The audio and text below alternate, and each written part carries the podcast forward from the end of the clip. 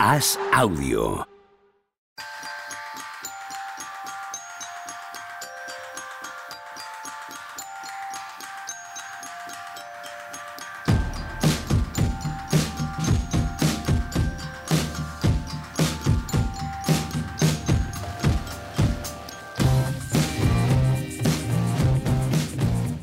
Venga, oh, que hay que andar, que hay que hacer un montón de cosas. 5 de octubre del año 2023, jueves. Juanma, ¿esto significa que es jueves 5 de octubre? Pues probablemente, ¿no? No, puede ser, ¿no? Puede ser. ¿Dónde va, dónde, va, ¿Dónde va, Tony? Tony? Ah, bueno, estaba, estaba presentándote. O sea, Nos que te ausentes en mitad del programa tiene cierto. Bueno, podemos seguir los otros dos hablando, pero en la propia presentación que hayas desaparecido, Tony. Hola, ¿qué estoy, tal? estoy, estoy. Nada, que es que el perro ha cogido ahí un palo y iba a estar dando por saco. Y para que después Vicente no nos riña, digo, pues se lo quito y no hacemos ruido. El trabajo de postproducción está haciendo Vicente con este podcast, ¿eh? Vamos. Joder.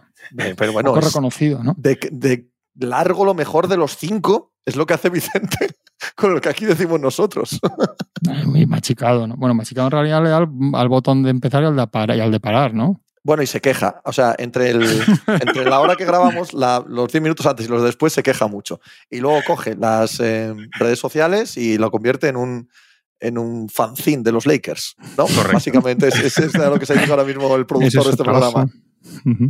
Si, si Vicente sacase todo lo que ha tenido que cortar.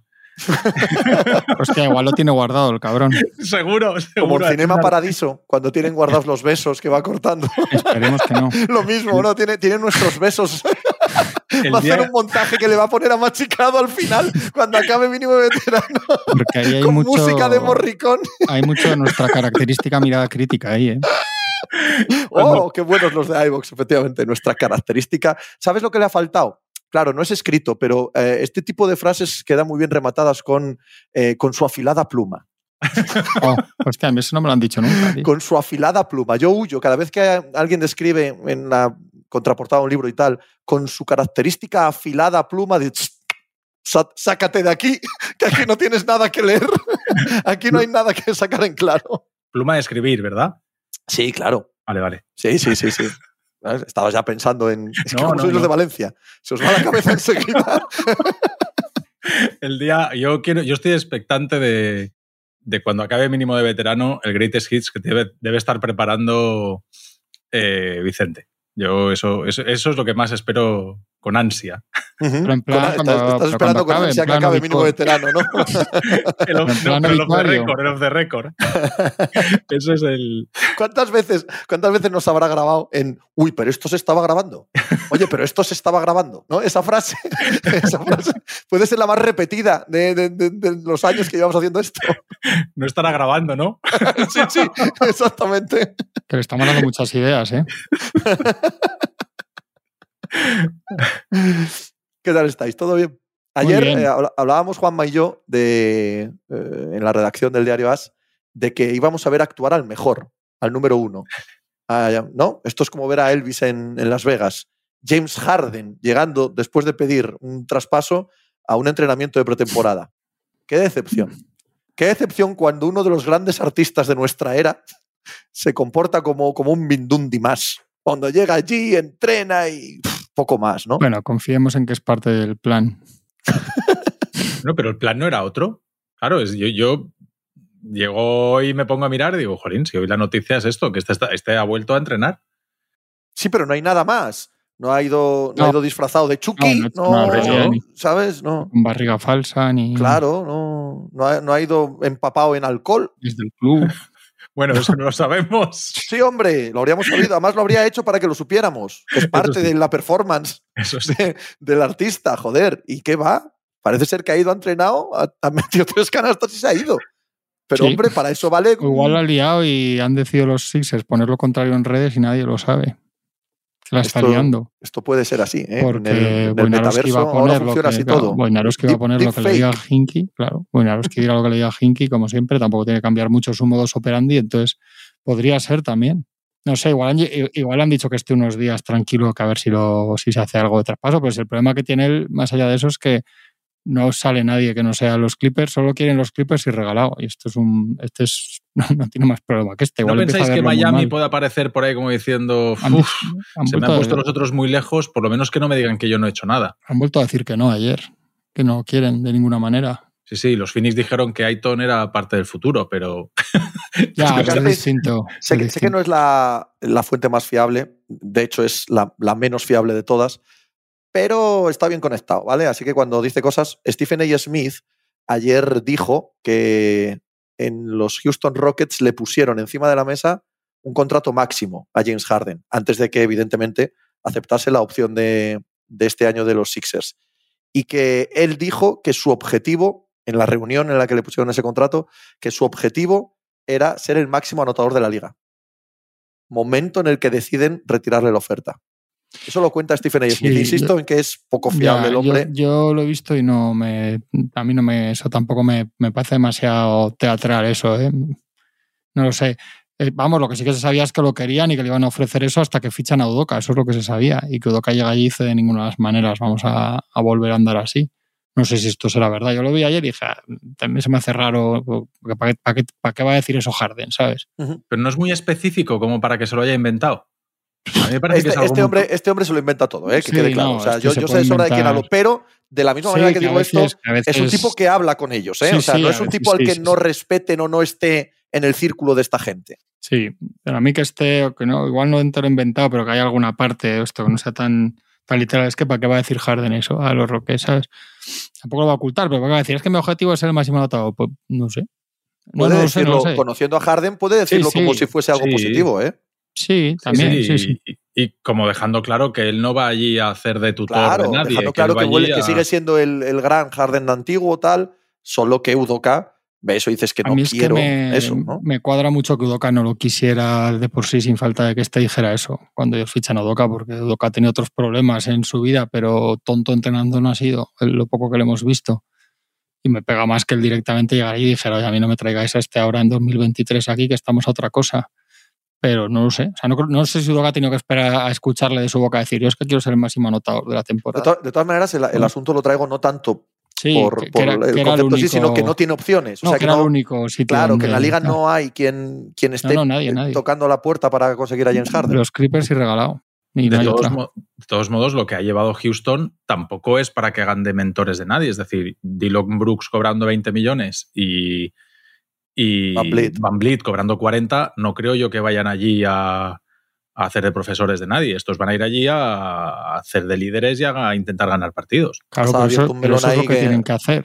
A mí me parece que lo de la mentorización de veteranos, jóvenes y tal, es un cuento más chino en ligas tan profesionales como la NBA que lo flipas. Claro, pero hacer de mentores es lo que dice Tony. Es que es, lo mismo dicho de otra manera. Es que es llegar allí y decirles aquí hay que ganar partidos y hacer cosas para ganar partidos. Ya está. Pero si encima te fichan por ese dineral, tú tienes que ser una estrella de esta liga, intentar ser una estrella de esta liga y ganar muchos partidos. Claro, no hay más. Todo lo demás. Lo más es cuento. Sí, sí, que no, que Van Blit. Eh, pues, ¿cómo, ¿cómo, le dices a alguien de 40, de 40 millones? No, no, tú ahora has lanzado 16, 17 tiros por partido, pero aquí vienes a lanzar 12 te va a decir, ya, tararí que te vi. Yo, pues, si ahora cobro 40, no voy a lanzar 16, voy a lanzar 21 por partido y ya se los quitas tú a quien veas, pero... No, pero se ha regalado una maletica con cosas para los viajes, que lo salió ayer en todos los lados y les ha dado el discursito no sé qué, ese tipo de cosas es lo que se suele decir esto de hacer de mentor y ya está. bueno, no ha regalado un iPhone a, a, todos los que entrenaron con él este verano, ¿no? Que en, el se ha quedado sin iPhone Marcus Morris, por idiota. Una vez más, todo lo que le pasa a Marcus Morris puede ser por idiota. Pero, pero yo igual me he perdido yo algo. Estos iPhones que valen 1.300, 1.400 euros. Yo no tengo ni idea. Supongo. pero no, no, valdrán 150.000. Quiero decir que para jugadores multimillonarios de la NBA regalar un iPhone es, bueno, como salir con tus colegas y regalar un chicle, un sugo el día de tu cumpleaños, o cómo es esto. Invitarles al café. ¿no? Al invitar al café. Tampoco está mal que les va a comprar un Ferrari. Que no, que no, por supuesto, por supuesto, que no está mal. ¿no? Es el detalle, pero que Marcus Morris no quiso ir al entrenamiento porque está pelusón. Está pelusón. Pues mira, leía, ah, diciendo esto de los regalos y tal, acá estaba leyendo ahora una cosita de Rich Paul, diciéndoles que les dice a los jugadores que ganan 200 millones con 22 años que en realidad eso no es tanto dinero, que tengan cuidado. o sea, imagínate, imagínate cómo gastan los chavales para que les diga que eso no es tanto dinero. Dice, joder, que se compran vaqueros de 2.000 pavos, no de 25, y se compran 20 de golpe en vez de 2. muy sensato. Ah, es que el tío está de ser listísimo. ¿eh? Otras cosas será, pero sí, sí, hombre. Sí, que ha montado, tío, por ser amigo de Lebron. Sí, sí, de dónde viene. Pero sí, dice una cosa. Es una serie, una serie que se llamaba Pero es que dice, no hay ni un solo deportista, ni uno que pueda viajar siempre en vuelo privado. Y dice, yo veo Instagram y parece que todos van en vuelo privado todo el día. Y dice, yo voy en Delta, cuando hago viajes de negocios, viajo en Delta, o sea, que viaja en, compañías comerciales. Y dice, pues cuando viajo para trabajar, viajo donde voy a ganar dinero, no viajo para gastarme dinero viajando. Digo, mira, pequeñas cosas, pero es un tío listo. Y que en esa cultura hay que decirlo, en esa cultura hay que decirlo porque no hace tanto tiempo, supongo que ahora el porcentaje será mucho menor, pero no hace tanto tiempo, unos 10 años más o menos, el 80% de los deportistas profesionales norteamericanos de las cuatro grandes ligas arruinaban. El 80%, o sea, no, ojo, ¿eh? Y que más allá... están los de la NFL que son el 100%, pero... Sí, no, pero hay que entender el, contexto de lo que dice. Él dice, tú vienes de cero, no vienes de una... Generalmente la gente rica suele ser gente que viene de familias con pasta, o sea, estos no. No tienes nada de base, eh, tu carrera muchas veces dura hasta los 33 años y no más, el 50% son impuestos, pom, pom, empiezas a quitar, como empiezas a tener, como hacen algunos, seis hijos con seis mujeres distintas, no sé cuántos coches, no sé, no sé cuántos, y pasa eso, pasa lo que les pasa a muchos, y les pasa y que la caída, eso, eso muchas veces no se cuenta y es la parte más importante de todo esto, que tú pasas de 34 millones de dólares al año a cero. Sí, sí. No pasas de 34 a 20 y luego a 12 y luego a 6 y luego a 1 y luego a 500 mil. No, no. Pasas de 34 a cero en un mismo año. Hombre, eso cualquiera que tenga dos dedos de frente, aunque desde lejos lo ves como a mí no me pasaría, bueno, bien, vale, lo que tú quieras, pero cuando Ojo, ¿eh? Hay que pasar de ingresar eso a no ingresar pasa nada. Tantos, así que nos pasa que a todo lo que nos pasa mucho nos puede pasar a todos. Yo digo lo contrario. Somos ¿eh? más listos. Yo, yo, digo que yo, con 22 años toda la pasta del mundo y todo el poder y vas a todos los sitios y todo el mundo te hace caso. Hombre, por favor. Yo ahora, tío. yo ahora no tal, pero yo pienso en cómo era yo con 20 años y me echo a temblar, claro. Si casi, si casi no la cuento con, sin un duro en el bolsillo, pues correcto, correcto. Pero había un, había un documental de ESPN de esto bastante bueno. No me acuerdo cómo se llamaba. estará por ahí por YouTube y tal, porque es antiguo. No sé si se llamaba Broke directamente. Era bastante bueno. De, de deportistas arruinados, la mayoría de NFL estaba bastante bien. Voy a mirar. Había cosas. Está machicado, por favor, eh, diciendo que, dado que está en la edad, que se lo demos a él y que comprobemos. Que le demos esos millones a él y que comprobemos si, si podría con ello o no. Pues, pues, no sé lo que se habrá gastado en la fiesta de su pueblo, pero. Yo, con el, con el tiempo que te conozco ya, Javi, por tu salud no te lo vamos a dar. O sea, por lo que te queremos, por el amor que te tenemos y el respeto que te tenemos, no te vamos a dar esa, esa pasta. Se llama Broke, sí, el documental. Igual está por ahí, está muy bien. ¿eh? No, sé quién hablaba de, NFL, que le preguntan de todas las cosas en las que malgastaste el dinero, todos los caprichos y objetos eh, que no necesitabas que, que tuviste, ¿cuál es el que más te arrepientes? Y dice, mi es mujer. sí, al final suele ser los entornos. o sea, porque para comprar 25 pantalones de 2.000 dólares le sobra pero ahí el, entorno de chupópteros que se pone alrededor de amigos, de colegas, de amigos de amigos, familiares, primos terceros que no sabías nada de ellos desde hace y de repente se te empieza a acoplar gente alrededor y venga, hay fiestas y dinero y ahora hace falta esto y no pasa nada y no Eso lo contaba Barkley, ¿no? Con respecto a la situación de Iverson, que Iverson perdió mucho dinero por su entorno. Eh, lo contaba Barkley, dice, yo tuve que elegir entre tener dinero o seguir teniendo a la gente que conocía de toda la vida y elegí el dinero. O sea, elegí no hacerles caso, ni a primos, ni amigos, ni a gente del barrio, ni nada, porque me habría arruinado. Me habría arruinado y, yo creo que eso también lo podemos entender todos. ¿eh? Eso se puede tener bastante empatía con esas circunstancias, cada cual a nuestro nivel, pero vamos, absolutamente. De los barrios que salen estos, que son seis amigos o primos con disparos sonando y gente vendiendo droga en, su, en la escalera de su casa que el que llega tire de los demás, o que se prometan eso entre ellos y luego se vean obligados en parte a cumplir con cosas que empiezan a, a, olerles a chamusquina y que les aparezca el primo segundo con la novia embarazada, que, que se entiende. y lo que decías antes de Rich Paul, Rich Paul viene de ahí. Viene de ahí, de ser amigo de LeBron, y en vez de hacer eso, lo que hace es construir algo. Y ahí Rich Paul vendía camisetas vintage y empezó, él vivía en un barrio de Cleveland muy chungo y vendía camisetas vintage. Iba a Atlanta a comprarlas y en un vuelo a Atlanta coincidió con LeBron y, él llevaba una, una camiseta de, de Moon, del, del, quarterback este negro, que fue uno de los primeros quarterbacks negros de la NFL. Warren Moon. Y de Warren Moon. Y, y LeBron flipó con la camiseta y así empezaron a hablar. Y así empezaron a hablar y a contactar y tal. Y este que es listo y tal, le enganchó bien y se metió de socio con él. Le, le dio un poco de pasta a LeBron para, para lo de las camisetas. Y así poco a poco, pues, pues ya, ya ves si es listo, ¿no? El tío. Una cosa Pero tremenda, sí. Hostia, pensaba que eran amigos de Me Hacía Más. No, no, tenía, yo creo que tenía LeBron 17 años y, y le conoce yendo, no sé si estaba yendo a, la- a la su- a ver la Super Bowl LeBron. Y el otro debía ir a lo mismo a- o a vender allí camisetas por donde la Super Bowl o tal, porque el tío, el tío se movía mucho, buscaba famosos o deportistas que se pusieran sus camisetas para darle un poco de publicidad y vender más y eso. O sea, el típico que se estaba moviendo todo el rato, el, tío, o sea, el típico listillo en el mejor sentido de la palabra. ¿eh?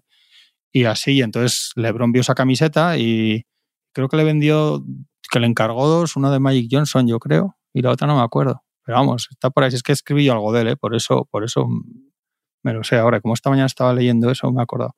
Y así se, sí, sí, así se. O sea, este no es de los de, de los de los cuatro o cinco estos del instituto y tal, del, del círculo ese. Este vino por ahí. Lo que pasa que este le vio enseguida tal, y él se metió en la agencia que estaba con Lebron, le debió meter Lebron en su agencia, que era esta CA, yo creo, hasta que se independiza, hasta que el tío ya ve que tiene a Lebron ya en otros dos o tres y monta Clutch. Ya eso casi cuando va a volver a Cleveland, yo creo, Lebron, o sea, cuando estaba en Miami, yo creo que es esto. Sí, sí, tremenda la historia, ¿eh? Porque Es una historia ahí- fantástica, fantástica. Y ahora mismo Sí, sí. dominan una parte nada, nada desdeñable de la NBA, del negocio de la NBA. ¿eh? Para mi gusto, demasiado. Sí, bueno, es lo que tienen los agentes Bueno, cuando pero- cogen mucho pero- poder, ¿eh? En los- todos los deportes. Los otros que ha habido también, ¿eh? Lo que pasa es que aquí hay, yo creo que hay un componente incluso de raza complicado, ¿eh? Yo creo que se le critica mucho a este por cosas que a otros, a todos los que les, al Rose, a todos los que le silban en la oreja a Wojnarowski no se les critica tanto. El de, no, ¿cómo, cómo se llama? El de Michael Jordan. El de, joder, no me acuerdo, coño, el mítico agente de Michael Jordan, se no se me ha ido. Este decían que era el presidente del sindicato de jugadores de facto en la época de Michael Jordan. O sea, que este, David Falk. Sí, pues sí, Falk.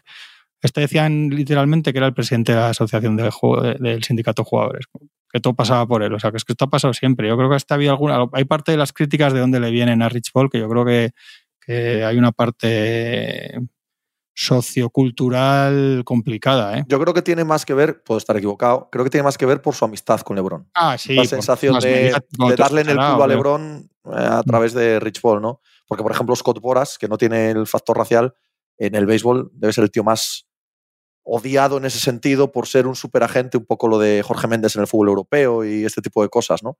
Eh, casi cada deporte tiene a un agente de estos que, que encarna el mal para algunos aficionados de franquicias que creen que está todo el día removiendo para que sus jugadores se muevan y bueno, solo están haciendo su Pero trabajo. es que es lo que hacen todos los agentes. Hombre, claro, todos, absolut- absolutamente todos, pero algunos acaban cogiendo más poder, llevan a mejores jugadores Sí, y mueven el mercado ellos. Y es así, claro, en todos los deportes y en todas las ligas.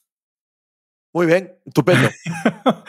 Sabéis que este no es mi ámbito, por eso os escucho y, Jorín, oye, súper interesante lo que nos ha, contado Juanma de, de la historia. Yo pensaba que eran colegas desde hacía más tiempo. Yo estoy pendiente que hoy empieza la pretemporada. Eh, ¿Qué quieres ver? ¿Qué estás ahí? Ya, hay hoy partidos ya. Minnesota, Minnesota Timberwolves de las Mavericks a las a mí ya me ha cobrado el League Pass, ¿eh? Andan al hecho, los jodidos. Andan rápido para cobrar, quiero decir. Igual el bable no, no es el idioma que deba usar Es verdad, Minnesota en este foro. Minnesota de las Sí, sí. Mavericks. ¿Esos Y- están, están por fuera de Estados Unidos o están en Sí, Estados Unidos? están en el Sí, en claro, Medio en Abu Oriente. Dhabi. Creo que es Abu Dhabi, eso es.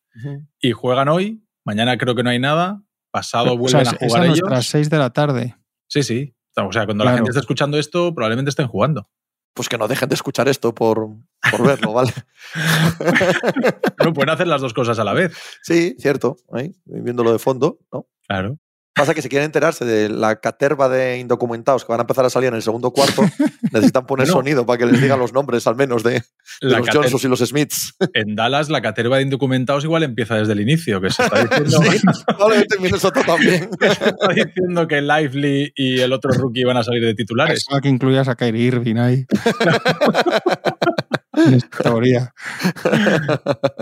¿Tú tienes muchas esperanzas, Juanma? Yo ¿De qué- en estoy qué? muy arriba con el pivot. eh, ¿En qué? rookie ¿En de los Mavericks? Sí, Yo ninguna. hostia. Si están hablando de poner a los dos rookies de titulares, Sí, Sí. o sea, yo no. Si me dices un, un aspirante serio a hacer algo gordo que haya empezado con dos rookies de titulares que no sean eh, Lebrones de la vida, Hombre, que pero tampoco era el caso. Dallas no es aspirante al título, ¿no? Bueno, pues es lo que tiene que ser. O sea, ¿en qué momento le vamos a pedir a un equipo con, con Kyrie Irving y Doncic? Se supone. Bueno, digo, pero- el que, digo el que es optimista con ellos. Que, que les, hombre, si me hablas de que queden quintos del oeste, sí, joder, eso faltaba. Claro, claro, yo creo que después Ah, de estar no fuera de ser optimista, coño. fuera de play-in, es que vienen de Ellos donde tienen, que vienen. ser, ellos tienen que ser aspirantes de, al anillo. No digo que Pero es vayan que- a ser, pero a ver, yo creo que- no, pero Calma, calma, que es que no van a ser quintos del oeste. Bueno, bueno, Yo creo que lo van a sé, Pero vamos, pero vamos. Mark my words, saquen este, este corte y pónganmelo si quieren. Vamos, no van a ser quintos del oeste. yo creo que van a ser uno de los equipos que va a competir eso. El playoff directo. El playoff directo, Es decir, quinto, y séptimo, se- ¿no? quinto y sexto, quiero decir. Sí, quinto y sexto. Bueno, bien, vale, puede ser. Pero Que vamos, cosas- y si yo las creo que ahora mismo muy- de entrada están por detrás de Denver, están por detrás de Golden, están por detrás de Phoenix, están por detrás de Sacramento y están por detrás de Memphis. Así de entrada, sin, sin ponerme a pensar en exceso. Yo a los burros este año no me gusta nada, nada de nada. Yo tengo la pedrada de que este año los Warriors mm, no va a haber excusa ya, o sea, va a ser, oye, esto se está muriendo y todos somos conscientes de ello y les da para entrar a playoff, pero eso, quinto, sexto, tal. Y los Grizzlies, eh, no digo que les vaya a salir mal, pero hay muchas cosas nuevas ahí, o sea, Correcto, correcto. Yo digo, ¿qué hemos visto en los últimos años que nos hace pensar que estos Dallas, que lo que cambian de las últimas temporadas son dos rookies, son mejores que estos Grizzlies, que con todos sus defectos andan segundo, tercero, segundo, tercero y rondando cincuenta y tantas victorias los últimos años? ¿Qué nos hace pensar dónde está la base para pensar que Dallas es mejor que Memphis ahora mismo? no es que Dallas sea una maravilla de estabilidad, precisamente, pero... No, esta- pero- no estaban en ese cajón, ¿no? No, pero, pero es que yo los Grizzlies es 25 partidos sin Morant. Has metido a Smart, vuelve Adams y vuelve Brandon Clark. Eh, ¿cómo, ¿Cómo se va a establecer la jerarquía? Desde el inicio y después, una vez llevas 25 partidos y tienes la dinámica ya de decir, estos somos nosotros, te aparece el jugador franquicia. ¿Cómo, ¿Cómo nos volvemos a reorganizar? Eso es lo que quiero ver. No digo que vaya a salir mal, pero, pero lo quiero ver. Quiero ver cuál es el papel de Smart en la pista y fuera. Quiero ver Steven Adams hasta qué punto es el padre de todos otra vez o ya se la suda. Mm, Cuando vuelva Morán, cómo vuelve, si bien o si vuelve mal. Entonces, me genera muchas dudas Memphis. No, no digo que vayan a salir mal, pero, pero me parece que es un escenario muy complicado y muy inestable en los primeros 40 partidos de la Te lo temporada. compro. Y- y Digo es que, que- no lo suficiente como para que la propia inestabilidad de Dallas entre también aquí en juego y me parezca que no, no tengo ninguna base para agarrarme y pensar que Dallas va a ser mucho mejor que eso. Yo es que lo que creo es que quedar quintos o sextos del oeste y perder en segunda ronda es un fracaso para los Mavericks. No por el equipo que tienen, que a mí no me, no me, no me emociona nada, ni lo veo extraordinario, lo veo mejor que el año pasado, obviamente, que eso no es difícil, pero no extraordinariamente mejor. Pero es que creo que este equipo es campeón, final, perdón, finalista del oeste hace dos años con Doncic y, serían dos años de Doncic esperando alguna otra cosa. Y por el medio se supone que has fichado, digo, para el que es creyente y, optimista, has fichado el que cree que Kyrie Irving es un estrellón, que es la leche y tal. Entonces, es, es que no, sería otro año, entre comillas, perdido, o sea, sin, sin aspirar de verdad con Doncic. Eh, eh, yo creo que ellos está- deberían estar en otra cosa, aunque yo creo que no lo vayan a estar, pero no creo que, que si ellos acaban quintos y pierden en semis del oeste, más allá de las circunstancias y de cómo sean las eliminatorias y de todo, sea una, una buena temporada para ellos en ningún caso, aunque yo no creo que vayan a hacer mucho más que eso. Yo creo que depende cómo pasen las cosas. Es decir, Joder. si acaba la temporada así y eso sigues, sigues teniendo claro que tan solo Luca y Kairi son equipo, son jugadores de equipo campeón, todo lo demás no te vale nada, me parece preocupante. Y que además en segunda ronda no seas capaz ni de plantar cara a quien corresponda, me parece preocupante. Ahora, si tú a lo largo del año vas haciendo incorporaciones y dices, bueno, tengo claro quién es mi uno, tengo claro quién es mi dos, vamos a ver el tercera espada quién acaba siendo, oye, resulta que los rookies eh, son jugadores de rotación en un equipo serio. Eh, empiezan a aparecer. Rishan Holmes, recuperas la mejor versión de él, un pivot físico, sabes que no ultra dominante ni nada de eso, pero la versión buena de Holmes que ha tenido en ciertos tramos en ciertos equipos antes de tener su movida con la mujer y tal, era un, era un pivot que a mí me parece que puede hacer A sus me cosas al lado de estos- a mí me parece lamentable. Me parece Harrell, Harrell el malo. Me parece un jugador que la gente ve vídeos en Twitter, le ve que, se da, que corre mucho y hace muchos gestos y dice, Buah, este tío es la hostia. Me pasa con ese perfil de jugadores. Es un agujero en defensa y un acabador de mates. ¿Y si A mí no me gusta nada Richard Holmes. Es que me parece que hay un perfil, no digo tú, Tony, que ya sé que te los ves, que te ves todos los, que te, a los equipos de sobra, pero que me parece que esos jugadores, que es lo que pasaba con Harrell, que la gente ve un, clip de Twitter y se piensa que es un jugador que no es. Dice, hostia, este es- debe defender la hostia, porque como grita mucho y corre mucho para aquí y para allá. me A- parece, a, mí, ¿eh? me- a mí me parece bastante mejor que Harrell. De, de por lo hecho, menos por de- de hecho, sale a patadas de la rotación de, de los Kings el año pasado. Sí, sí. cuando empiezan a jugar bien. Sí, sí, sí, sí, bien, Es verdad, es que hubo una parte extradeportiva, pero que si es el Anthony Davis de 2020, cuando se pasa a lo extradeportivo vuelve a jugar echando leche, ¿sabes? O sea que no, no sé, maneras, esta- de todas maneras, esta- esta- este mundo lo que utópico digo es que ideal. no creo que eso de que los Mavericks, que, que Richard Holmes y jugadores así sean, no sé, una esperanza para los Mavericks. Esa es mi sensación, aunque mejoren el año pasado que, algu- que algunos roles ni existían, literalmente. Claro, es que venimos de ahí. Venimos de, Pero- que, de que la zona de los maps del año pasado era una guardería. Lo que pasa aquello que- de que es pase que usted y, El objetivo de ellos no puede ser quiera. solo mejorar el año pasado, porque al final es otro año de Doncic. Sí, y, sí, sí, sí. Y, y la sombra, como pase otro año así, porque eso lo vemos ahora, como al final no compitan la sombra de qué va a pasar con Doncic. Kairi, imagínate que sacas un año de Kairi centrado y tal, y, y no, y, no, y no llegas a más que eso, ¿cuánto te queda de Kairi también? O sea, es- no sé. Mm. Pero no hemos tenido ya esta conversación, la del potencial de los Mavericks. Habremos Sí, tenido casi funciona todas. uno, si funciona pero- el otro.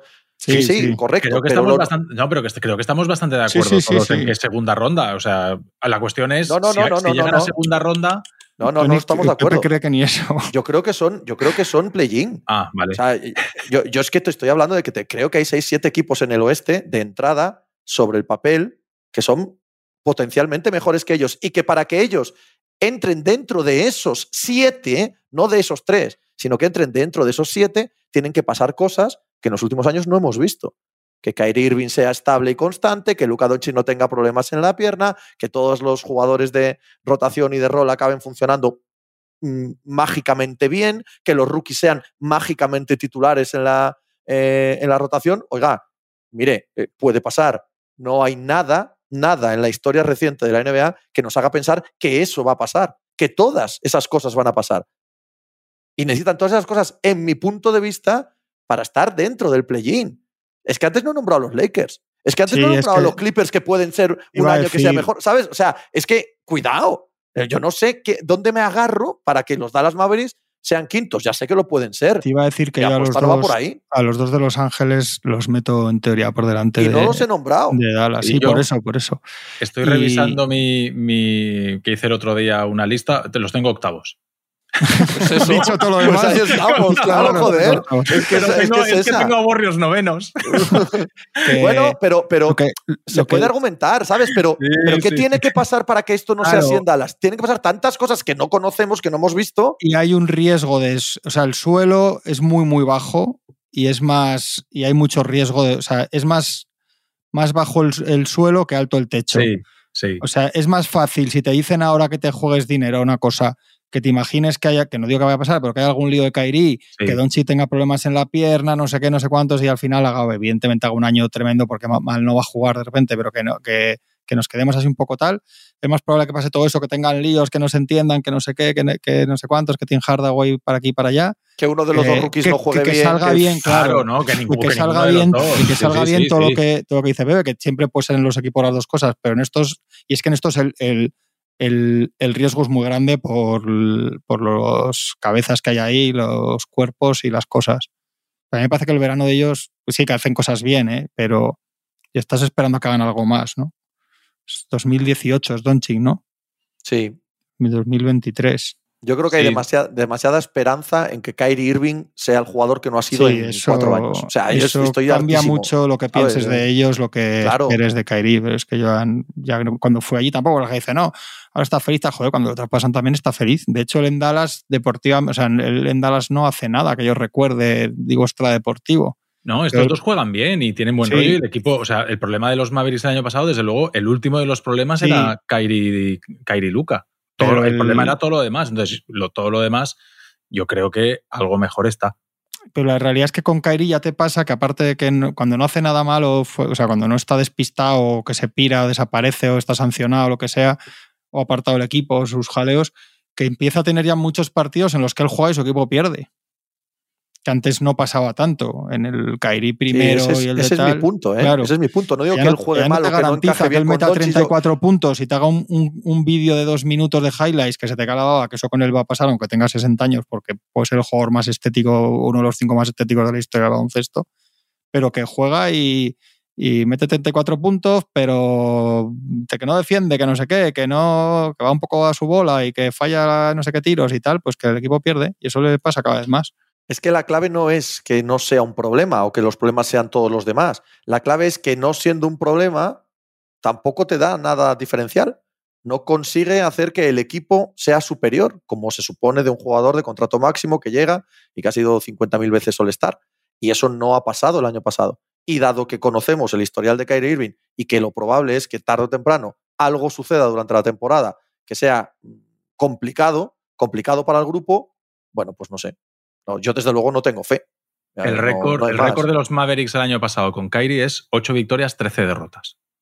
Es que es tremendo. Eso es- Pues ya está. No sé y no ha jugado mal no- y no es el problema y bueno y no ha, y no ha causado eh, dolores de cabeza fuera de la cancha. luego no es hacer revisionismo, pero él, que es muy joven y todo lo que quieras, y los equipos no eran buenos, pero con los Cavaliers, cuando no estaba LeBron, perdía todo el rato. Con los Celtics no le cuadra tampoco. Quiero decir que no es.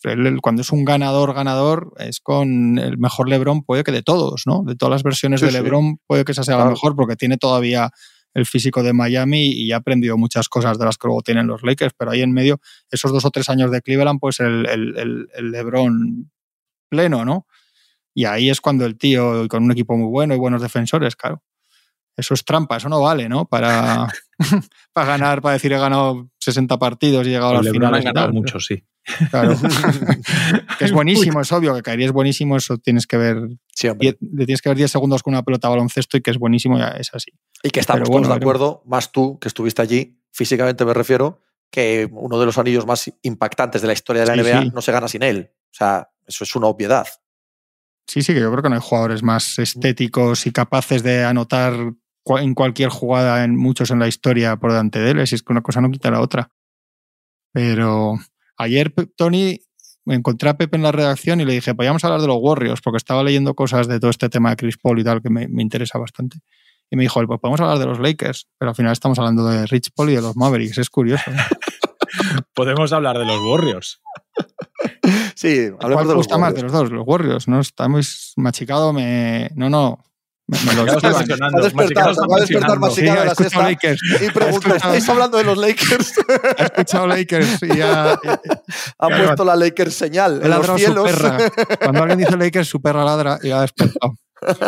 Y ha ¿No le estará comiendo un poco el personaje a Machicado No, con no. este tema de los Lakers? Pues es muy joven, ¿eh? Pero si iba con el poncho con la fiesta de su pueblo, tío. Eso Por es, eso, es una por eso lo ahí no hay digo. nada de personajes. Es una, Déjala, una hombre, que en- en- Dejad al niño que camele. No me dejan machicado hablar de los Lakers, a ver si para el lunes.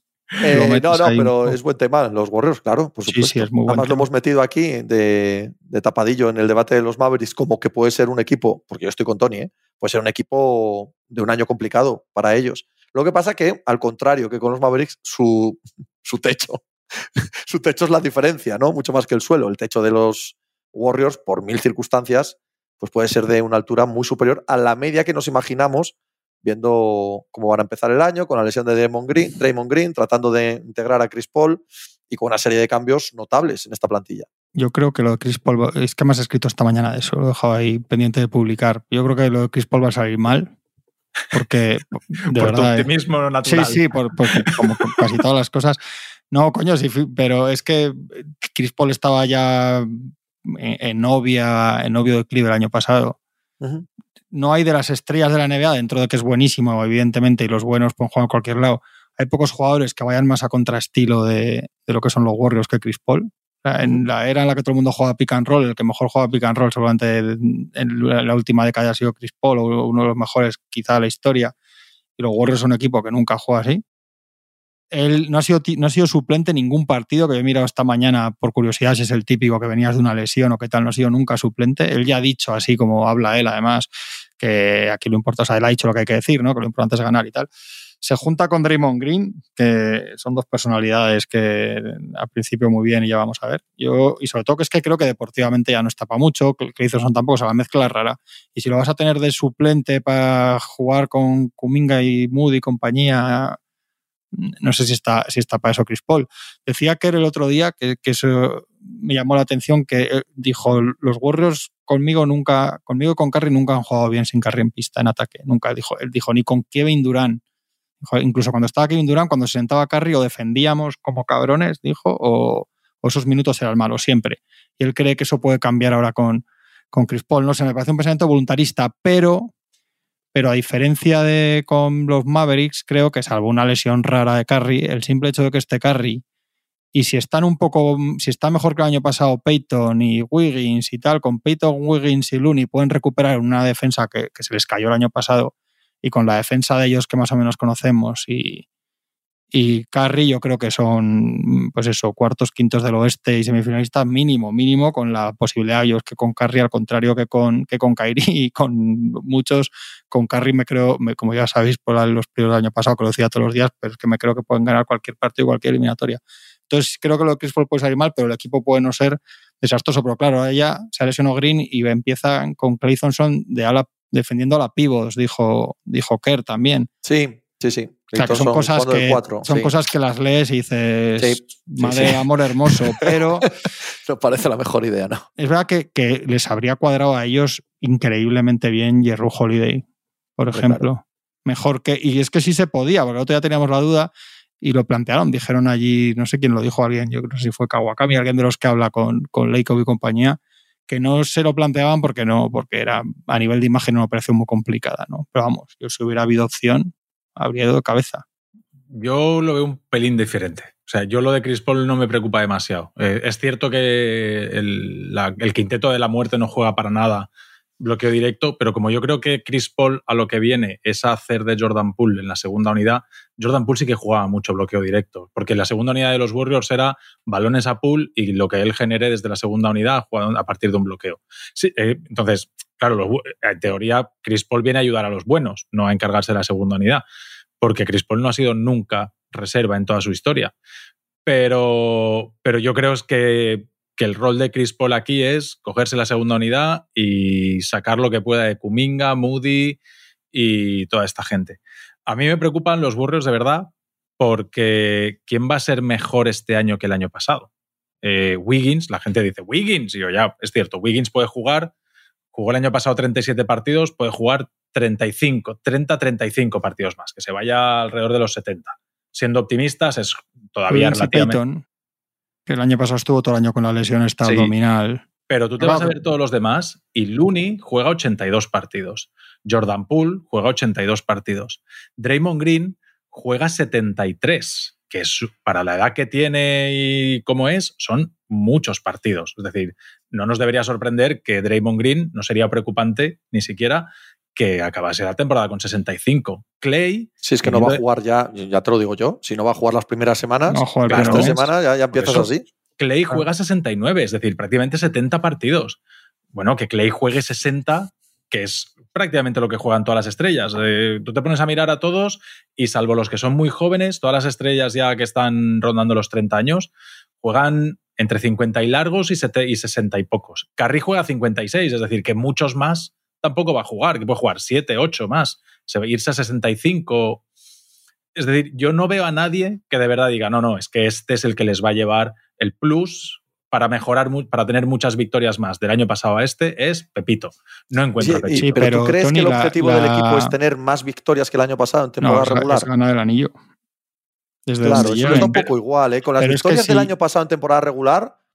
Si Peyton y Wiggins están bien, ¿eh? con Peyton, Wiggins, Looney, Green tienes la defensa la de infierno y Curry. Y ese equipo fue campeón hace dos años, ¿eh? hace año y medio, no hace diez.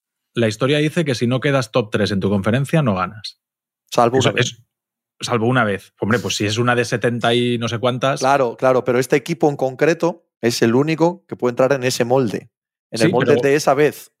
Hace dos años fue tercero. Claro, yo, lo que digo, no, no sé si no son favoritos al anillo, no son mis favoritos al anillo, no son favoritos mm. a ganar la conferencia oeste.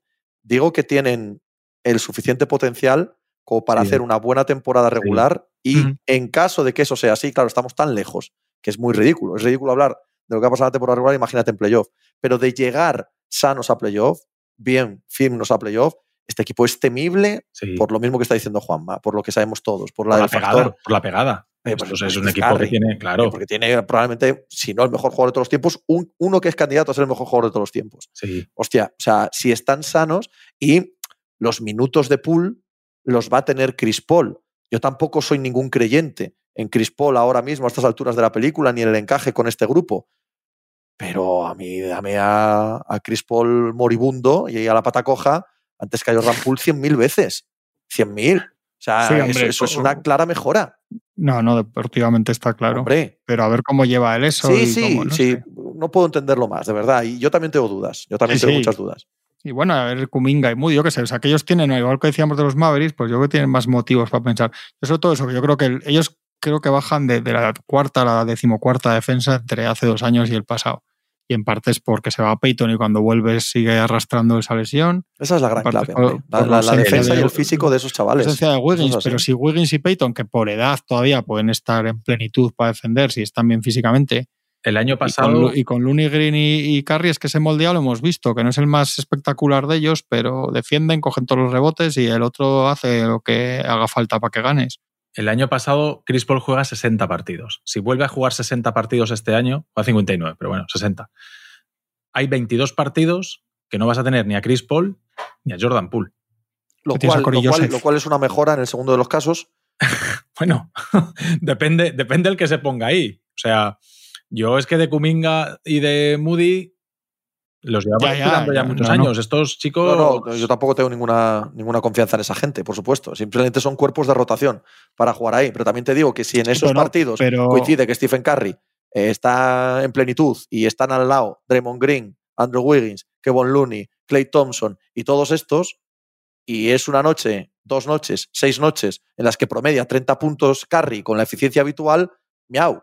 Chris Mira, Paul, yo- Jordan Poole y el siguiente Yo que no- pongas en la yo lista. no veo imposible que le puedan sacar un ratito, pequeño, pero un ratito, como algunos de los suplentes de hace dos años, por ejemplo, a Sarik, por ejemplo. Y no, no, en ratitos. Mm.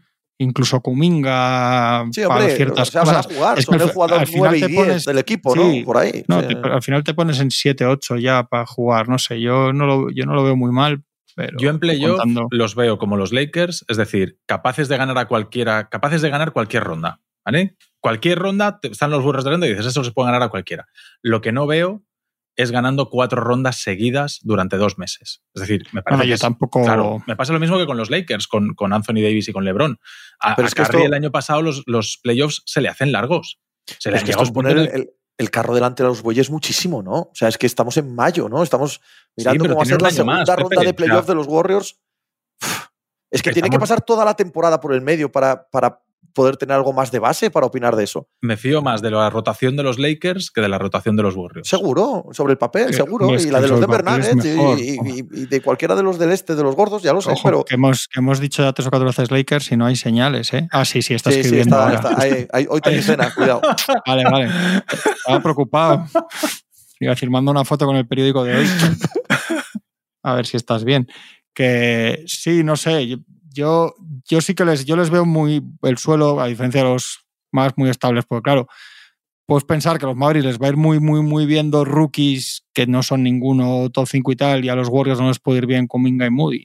¿Por qué? Porque ya les has visto y te aburre porque llevas dos años esperando a ver. No espero en ningún caso que los. No, no digo tú, eh, Tony. que- pero que los, ya, ya, ya, pero que los novatos Digo de. Dallas eh, Ya, ya, el ya. primer año rindan más que Moody y Kuminga. Eso, eso o sea, Bueno, creo bueno, que rinden sí. para ser los picks que son y, y de dónde Sí, vienen sí. y decir lo que Sí, se sí, dice, no, que no, si están muy verdes, tal, eso sí. Pero claro que. Por cierto, que leí ayer, de, hablando de esto de los jóvenes de los Warriors y tal, que Wiseman y Bagley Cuéntame, se van a. cuéntame. Ahora, ahora pongo yo la bat señal. He, he captado tu atención. Sí, James Wiseman y Marvin Bagley se van a disputar el puesto de pivo suplente de Detroit Pistons. del, del segundo pivo suplente. De pivo suplente porque ha dicho, ha dicho el entrenador que hay uno de los dos que no va a jugar. claro, joder. Pues sí, Uno de los dos va a estar fuera de votación y eso se decide esta semana. Si- Y no quieres ver la pretemporada tú. No, eso es. Pero pues me lo va a no- contar Tony. Lo va a ver Claro Tony me lo va a no. contar. Yo no Eso- necesito ver eso. No necesito Eso te ver lo voy a contar, no te Yo con ponerme el partido 1 de temporada regular y ver quién juega y quién no, ya lo tengo. En el mismo instante en que me ponga a verlo, ya lo sé. No necesito Sí. tragarme todo. Toda la es de increíble, pretemporada. Es increíble que esos dos, que esos jugadores. Claro que Esos disfruto el camino. jugadores- 82 partidos de camino, ¿te parecen pocos? Es que, o sea, fíjate si tengo camino por delante, como No para tener que ver la más. O sea, pretemporada, macho. Si, si Monty llega y dice que Weisman no tiene ni un puesto en la rotación, no tiene titular asegurado, tú fíjate, o sea, hasta dónde va el problema de este chico más allá de, de lo que le pasarán los Warriors o le dejará de pasar. Pero no, si sí, es no, obvio. en- en es lo- tan fácil el pensamiento mágico de, ah, este en otro lado, esto cuando salga No, no, de ahora, ahora llega su, ¿por qué no? Que es que hay cosas que no. Para mí este es el último tren de Wiseman.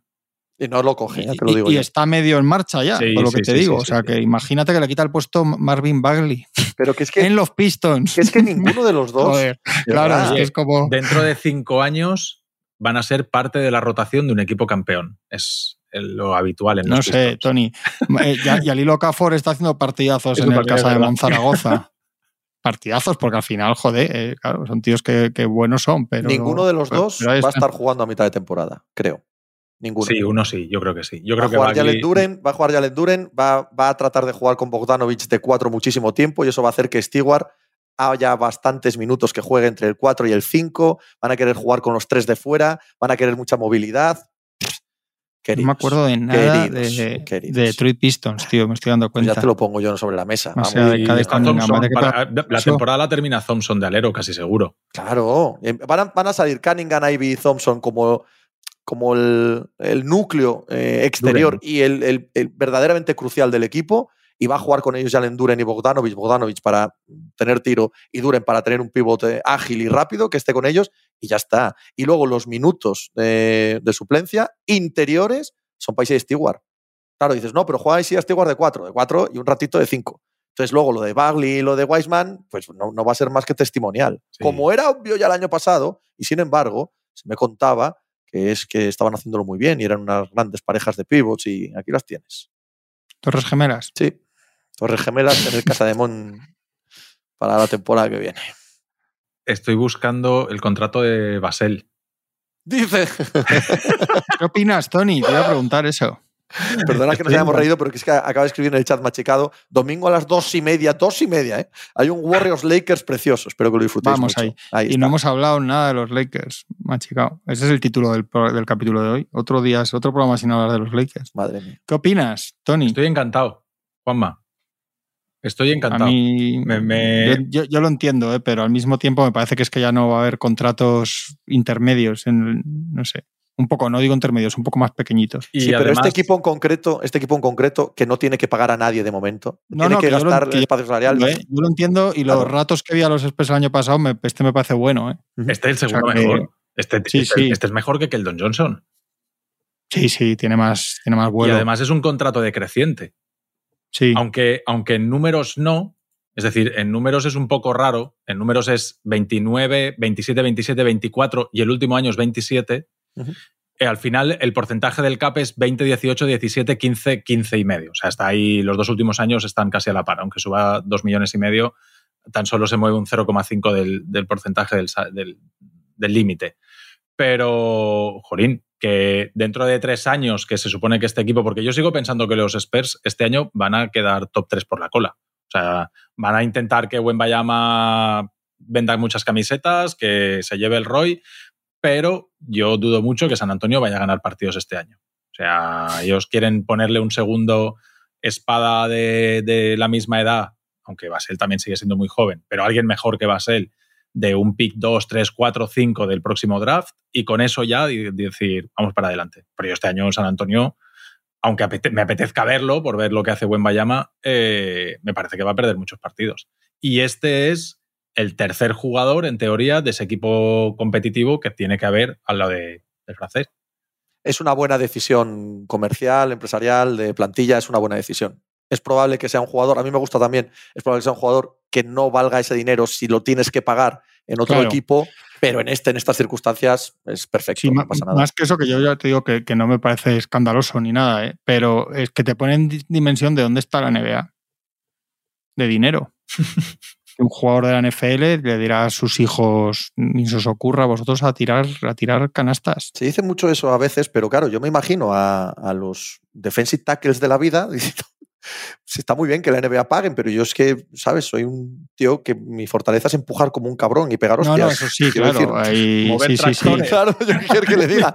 ¿no? También se paga Pero muy que- bien ser CEO de las Big Four, pero eh, Pero a el, no me los, sí, pero el que a los 15 años juega las dos cosas ahí en el instituto de Simeon, no sé qué, de Chicago, ese ya le dices, tú tira más triples, a ver.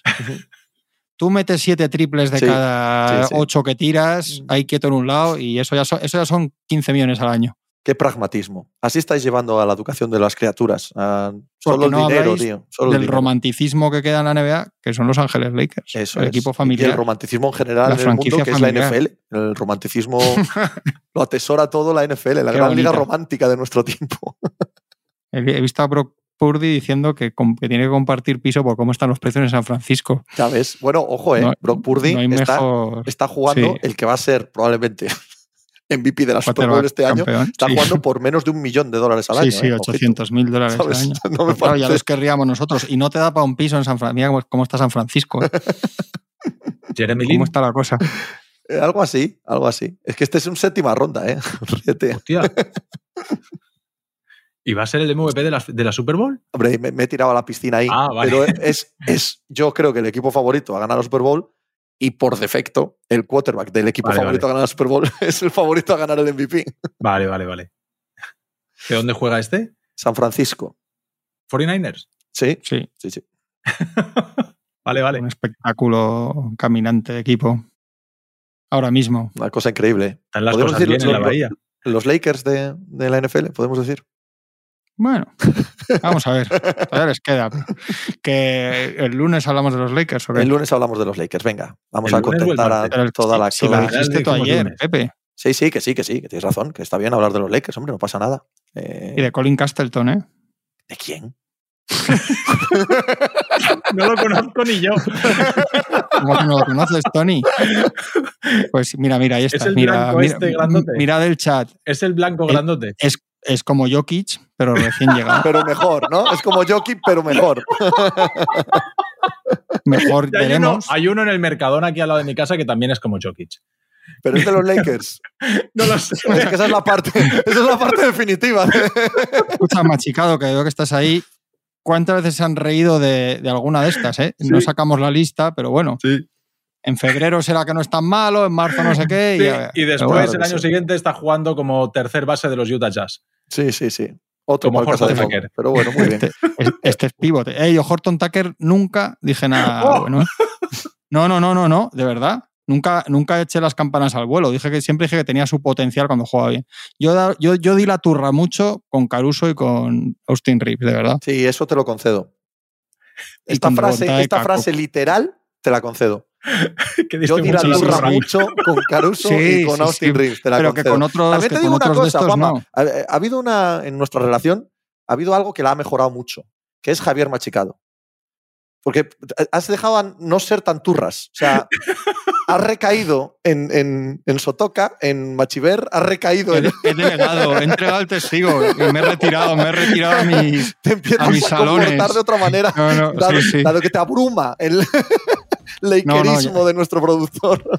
Ya no tengo nada que, que aportar ahí. Hay, hay que dejar a los jóvenes, hay que dejar a los jóvenes que galopen. Oye, que preguntaba Tony, y es verdad, lunes o martes la semana que viene. De nuevo, no deberíamos hacer esto en directo, pero Ahora dice vemos. Machicado, Que sepa ahora vemos. gente que igual no es Eso lunes. es, eso es, que igual es lunes, que igual es martes la semana que viene, ¿vale? Hala, hasta luego. Chao.